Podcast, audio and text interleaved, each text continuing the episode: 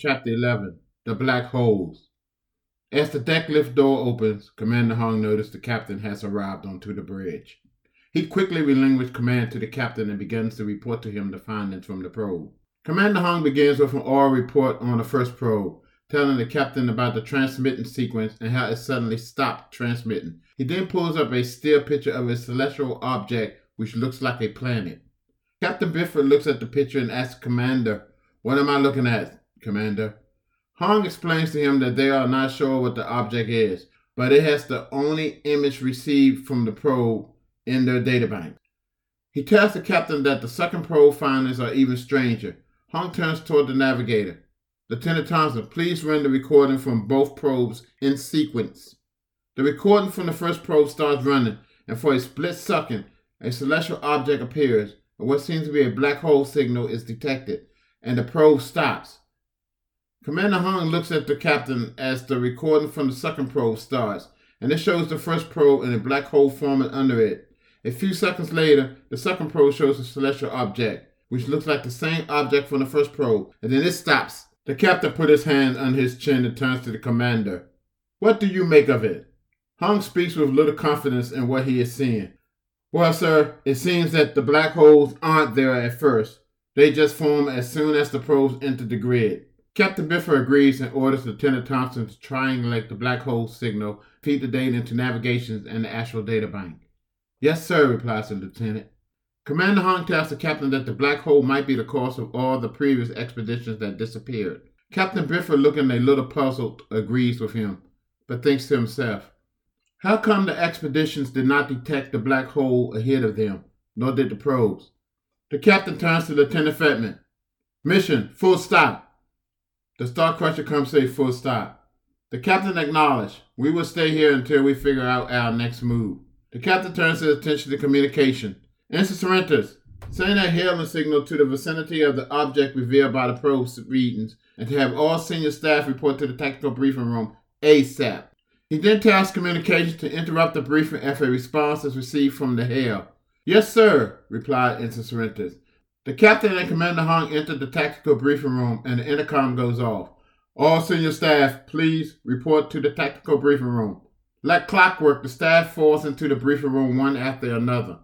The captain begins his briefing by thanking everyone for being so prompt. He informs them that he has called the briefing to go over the data from the probes. The captain orders Commander Hong to run the recording from the first probe, starting a minute before it entered the grid. The commander starts by activating the large VAPCOM and gives an order to the computer. Please play probe set TC12-1 and 2, time 105. The recording from the first probe runs for about four seconds, and Hong pauses and starts pointing out important timelines in the data as it comes into focus. As the recording reaches time 1.05, Hong begins explaining the data that they have seen from the first probe. He changes the picture on the VAPCOM to show a shot of the celestial object discussed earlier on the bridge. He then orders the computer to continue with the recordings of the second probe. As the recordings resume, he says, you will see what happened to the first and possibly what happened to the second probe.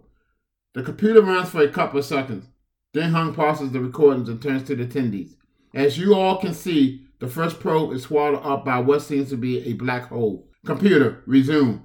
The recording runs for about another minute, showing the same celestial object as the first probe before it stopped transmitting. Captain Bifford turns his chair back toward the table and says, We are faced with what seems to be a black hole and I don't say that lightly. The probes did not detect a black hole, and if the early expeditions faced the same fate, I think they would have detected it also. So, what is this? We do not know, but it is in our way. Commander Hong points out that if a ship is going down in the black hole, they will have enough time to get out at least a distress signal. Everyone at the briefing nods in agreement with the commander. Lieutenant Roberts, peering at the screen, asked the commander if he would please run the second recording in slow motion at the point where the first probe was sucked in by the black hole. Commander Hong orders the computer, play TC-12 2, start time 0.55. As the recording starts, the commander asks the lieutenant, what are you looking for? Lieutenant Roberts stares at the screen. Sir, I could swear that there is no spinning from such a forceful black hole. Lieutenant asks Commander to pause recording, and as he does so, Lieutenant Robert notices the calculations on the screen and tells the commander that the data does not seem right for a black hole. Roberts then orders the computer to run a spectrum trace on the black hole. A few seconds pass. Spectrum trace complete, replies the computer. Lieutenant Roberts, once a junior science officer candidate, looks at the monitor. Something is amiss with those readings. Hong noticed the spectrum was off. I see what you mean, Lieutenant. By the way, how do you know so much about black holes? Science was my first choice at the Officers Academy, but that is a story for another day. Commander Hong commends the lieutenant on his good work and tells him to proceed, but the lieutenant tells commander he may want to explain the spectrum charts, for that was not one of his strong points. Hong acknowledges and takes over by ordering the computer to enlarge grid ABE-BEB of the spectrum chart. Hong points at the grid and highlights a vertical line across the grid. He tells the attendees that if the black hole is a true black hole, then the highlighted line will be curved like an S and spinning like so when passing through a strong gravitational field, but this line is straight and not moving.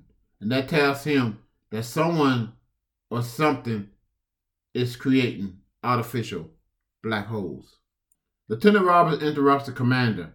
Sir, if someone is creating black holes, then it leads me to believe that we are facing some kind of perimeter defense. The captain quickly weighs in, but whoever has that technology to do this is way more advanced than us. He tells his officers that taking a careful approach is priority one, and for now, the black holes are their nemesis. Lieutenant Robert points out to the captain that they have no way of defending against such a weapon, and entering the grid would seem not to be an option for getting into the border zone. The captain looks at the young lieutenant. If it is man made, then it can be destroyed. The captain informs everyone that communications is attempting to communicate with the celestial object, but has not had a response yet. Captain Bifford turns his attention directly to Chief O'Toole. Chief, is it possible to modify the probes to withstand the black hole pull for a few seconds more? I may be able to get an extra second or two if we are lucky. That is all we may need, replies the captain. Can you have it ready within the hour? Yes, sir. I will also add a couple of high definition 3D lenses. They will give us a better picture of the unknown object and its surroundings. Good. Notify the bridge when the probes are ready. We will remain here until we know what we are facing. The captain tells his officers that he doesn't think the object is a planet because the probe did not pick up a moon or any other satellites in the area. He then dismisses the officers to resume their duties. Ambassador Siddle stops and turns and asks the captain if he would like to join him for an early lunch. The captain takes up the ambassador's invitation, and they both exit the briefing room, stepping onto the bridge. Captain Bifford gives Commander Hong the com and orders him to notify him if they come up with a solution for bypassing the black holes. The captain exits the bridge and meets up with Siddle in the corridor. The two start walking toward the mess lounge when Siddle asks the captain if he thought the black holes were truly man made or another galaxy oddity. Captain Bifford gives a quick two word answer No oddity. As the two men approach the mess hall, Siddle says, Hmm, something smells good. The captain agrees and they enter the mess. The two gentlemen are greeted by the mess attendant, Mr. Simone. Good morning, Captain, sir, and guests. Captain Bifford and Siddle returns the greeting and takes a seat at the captain's table. Mr. Simone informs the captain that they have fresh fruit salad. Good, I will have that.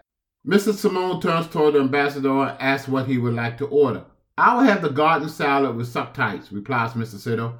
The ambassador has always loved these worm-like insects from his home planet. Siddle, scoping out the mess lounge, notices one of the crewmen eating chicken and turns to the captain. Why do your people eat chicken? I find it disgusting.